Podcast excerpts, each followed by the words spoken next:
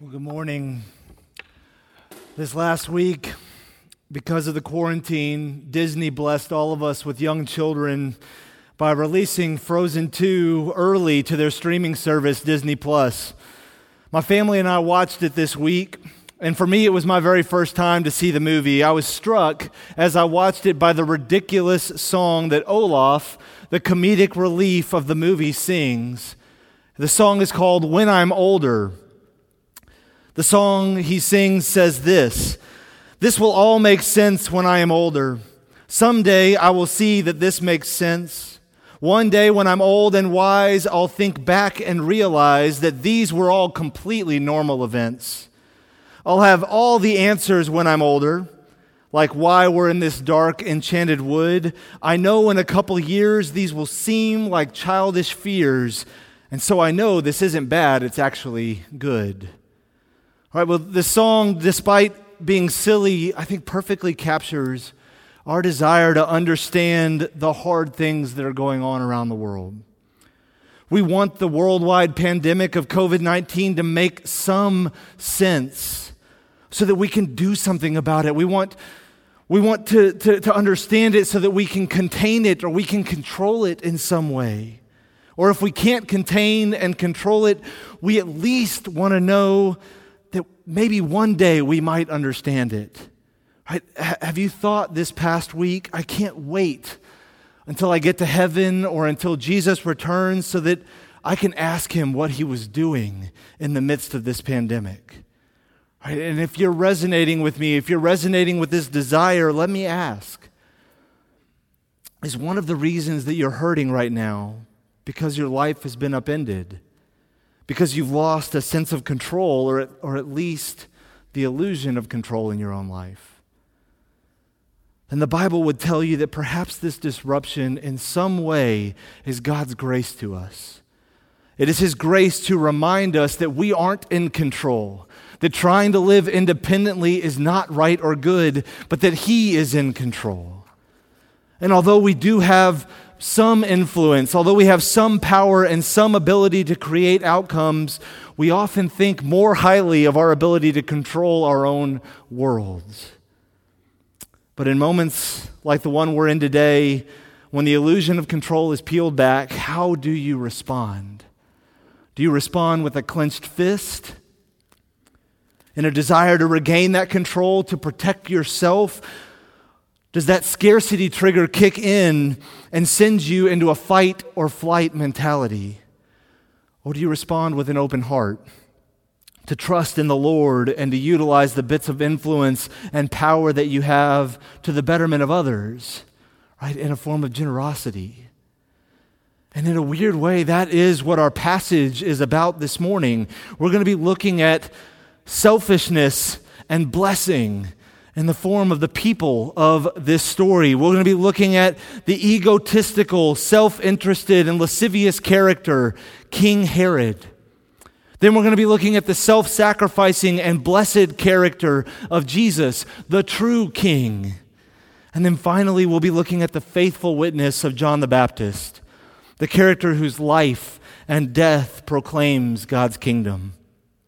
But by way of introduction, and before I read our text this morning for us, let me orient us to where we've been in our study in the Gospel of Mark. Right, we've, we've seen from chapter 1 through chapter 6 Jesus' ministry to the whole area of Galilee. And as, as God made flesh, he has inaugurated God's kingdom come. Right? He's called his disciples. He's healed the paralytic. He's begun preaching about the kingdom of God in mysterious and amazing ways. He's calmed the storm. He's raised Jairus' daughter from the dead, and he's healed a hemorrhaging woman. And we've seen him even rejected in his hometown of Nazareth.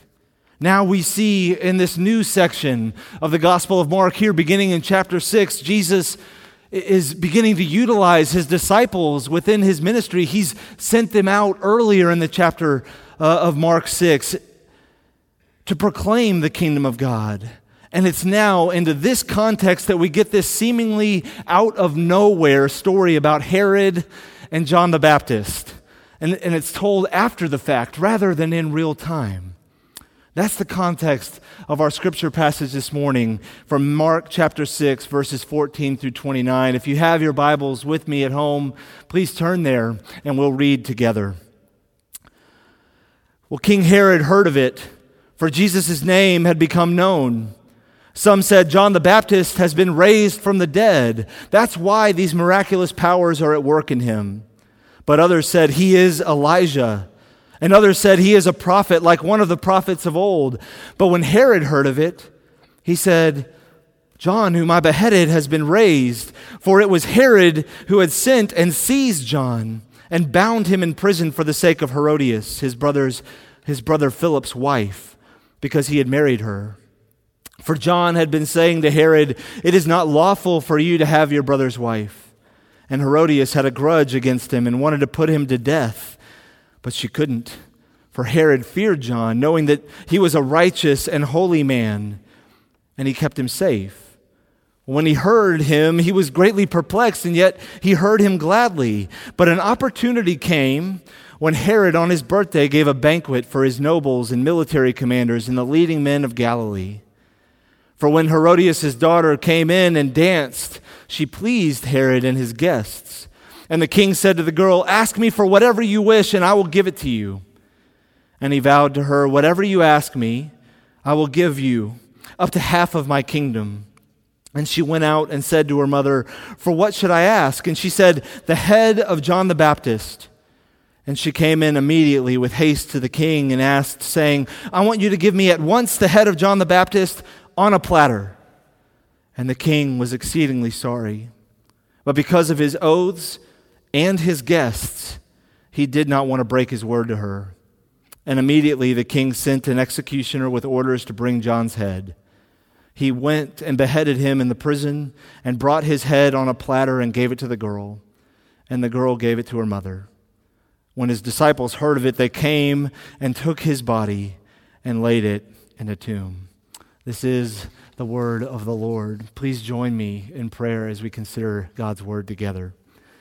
Our God and Father, we pray that as we learn more about you together this morning, scattered in our homes, that you would give us eyes to see, ears to hear, and hands and feet to do your will. We pray all of this in the name of Jesus by the Spirit. Amen. Well, we're first going to begin looking at this passage by looking at the selfish character Herod.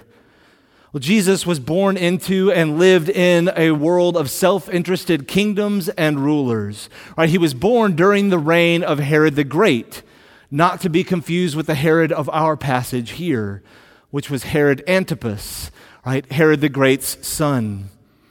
One of the fascinating things about this passage is how it refers to Herod. It calls Herod King Herod.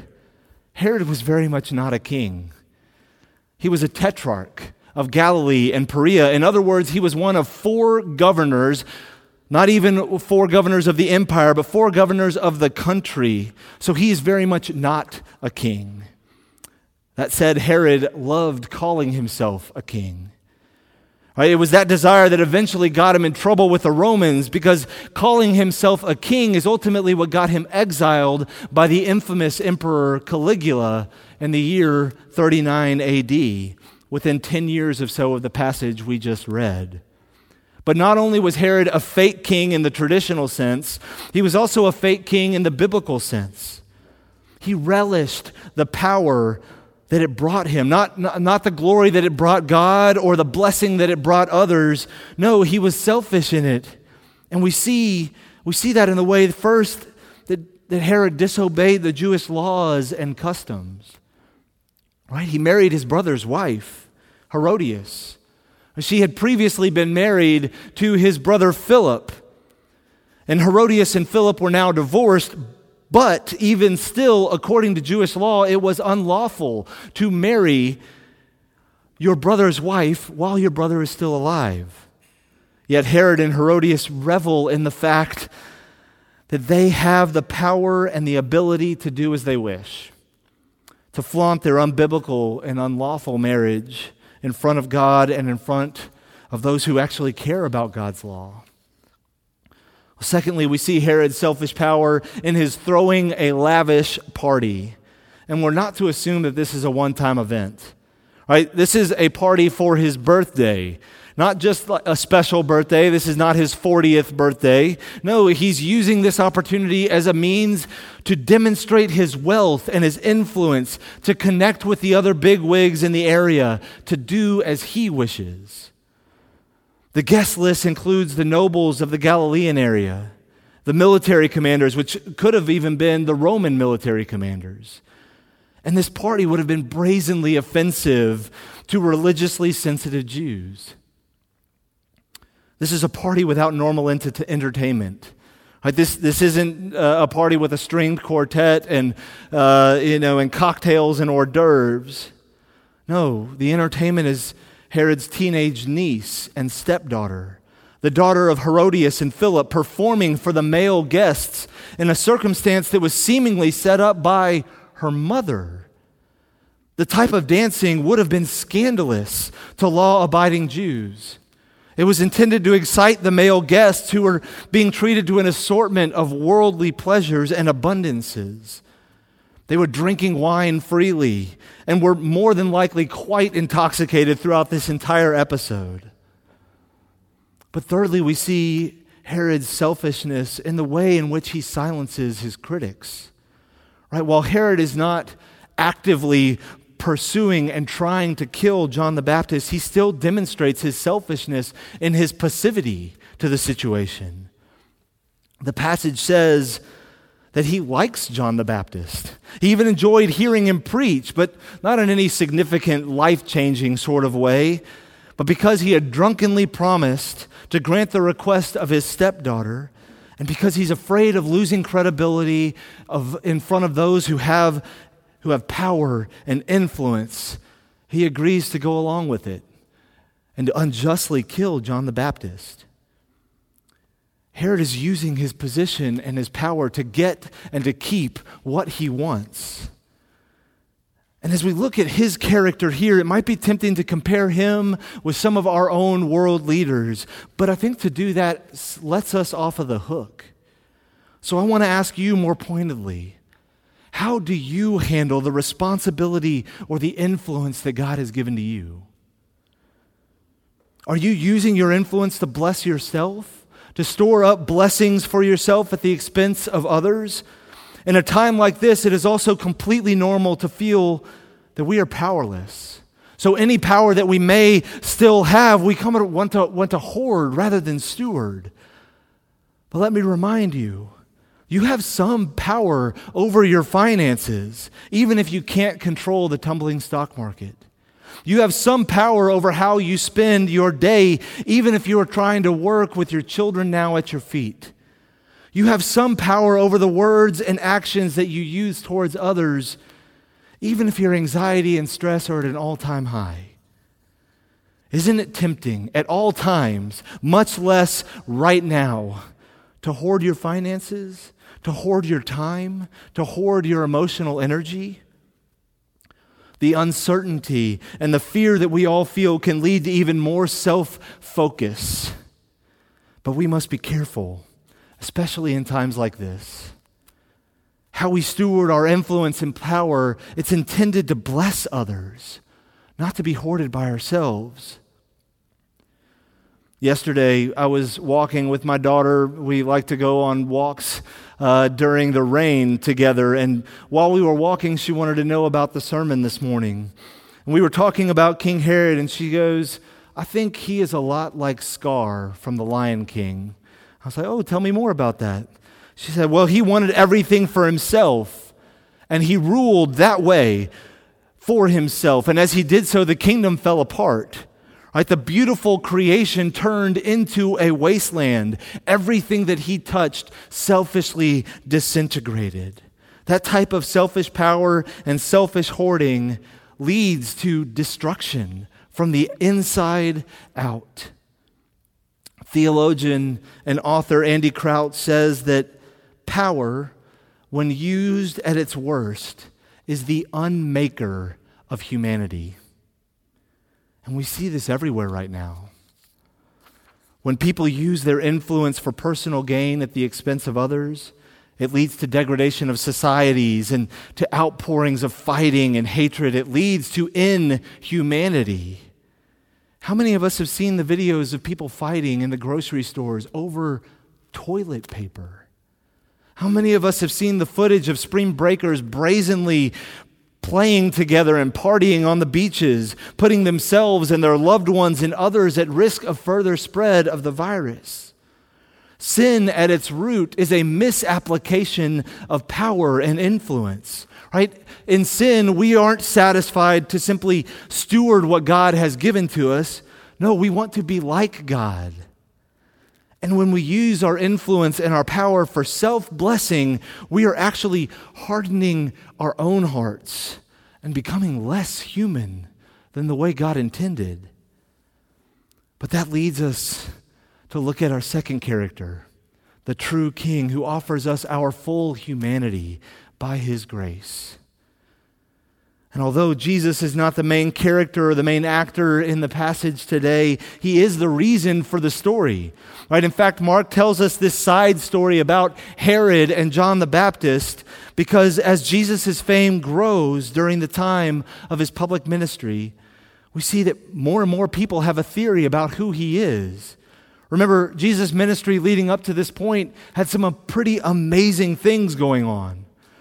Right? Word of his miracles and his teachings have gotten around such that there are now all these rumors about who he is. Right? He, he's John the Baptist, John the Baptist who has been resurrected. Or he's Elijah, the prophet who came to heaven via chariot and therefore never died. Or maybe he's just a general prophet of old. And Mark tells us which theory Herod Antipas believes and why. Right? Herod feels guilty for having John the Baptist killed. And perhaps he fears that his guilt will now become public and known, known to all. So when Herod sees someone who he thinks is similar to John, his conscience turns on him and it begins to attack him. By telling the story this way, Mark is setting up a very clear juxtaposition between the man who identifies himself as king over Galilee and Perea and the true king of the whole cosmos. Mark invites us to compare and to contrast these two kings. Jesus is the king of the universe. He is the one who heals others with his robes. And he is the one who even the winds and the waves obey. With all of that power, what is he choosing to do? Is he throwing birthday parties with all of the important people?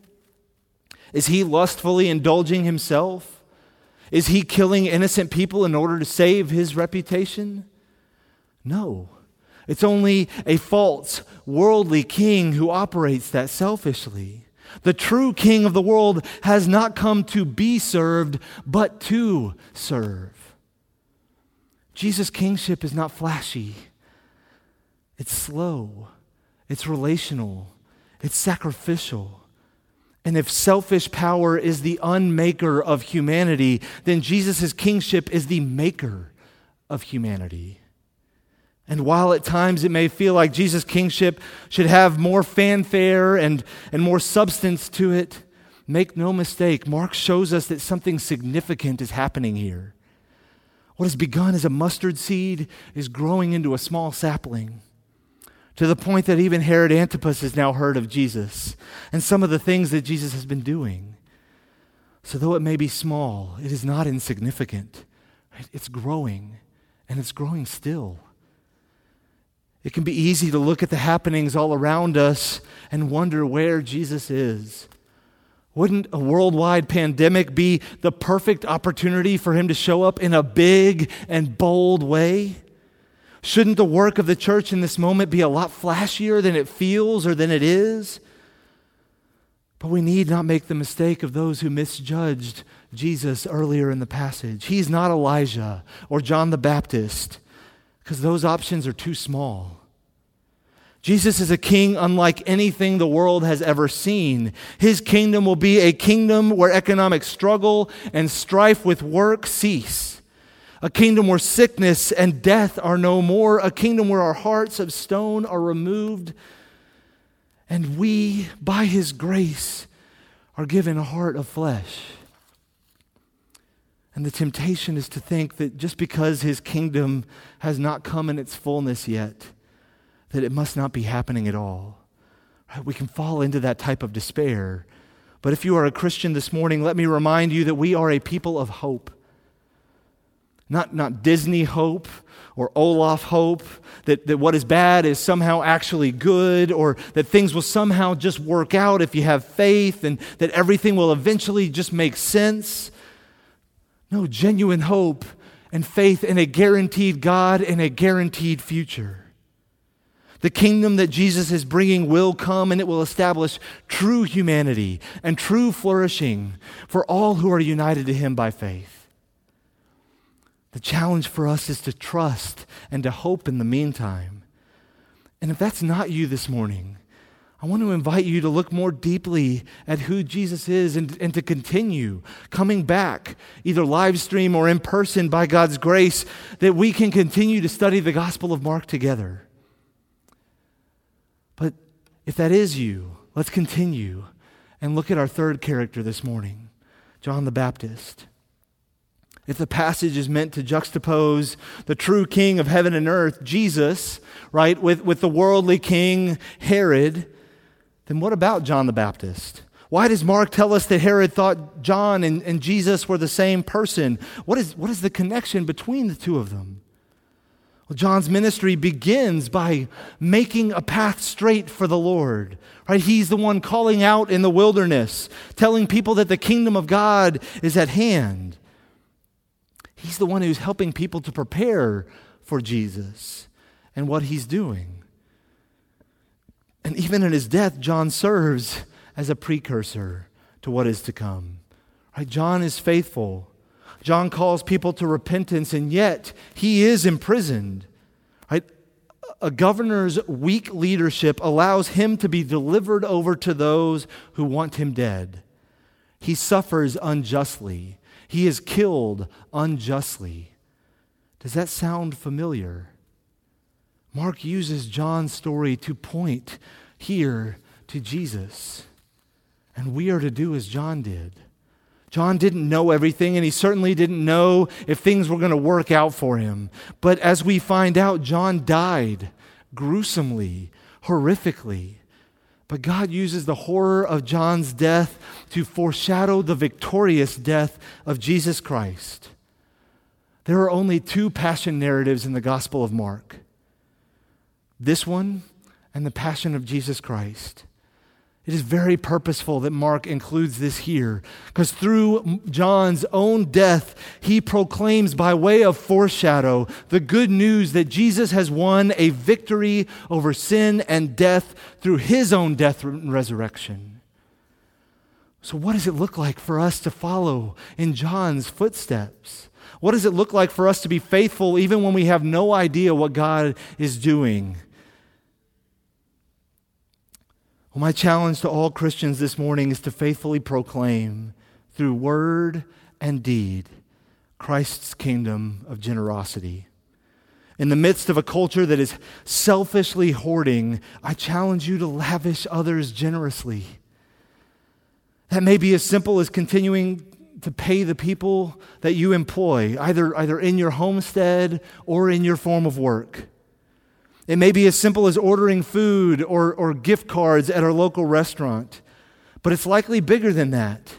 Right? Perhaps God is calling you to reach out relationally to others who might be struggling deeply with loneliness right now. That may mean writing a letter or connecting with them on the phone or virtually, as we're even doing now. It, may mean a creative idea like organizing some sort of safe social distancing block party for your street. But maybe our call to be like John is in proclaiming the goodness of God's kingdom and in trying to demonstrate the life giving ways of his kingdom, in being present, to be present to those in your family who are probably struggling right now. To be present to friends or coworkers who are isolated or sick, to be present to those who have lost their jobs or who fear losing them. That doesn't necessarily mean being physically present, but to be with them.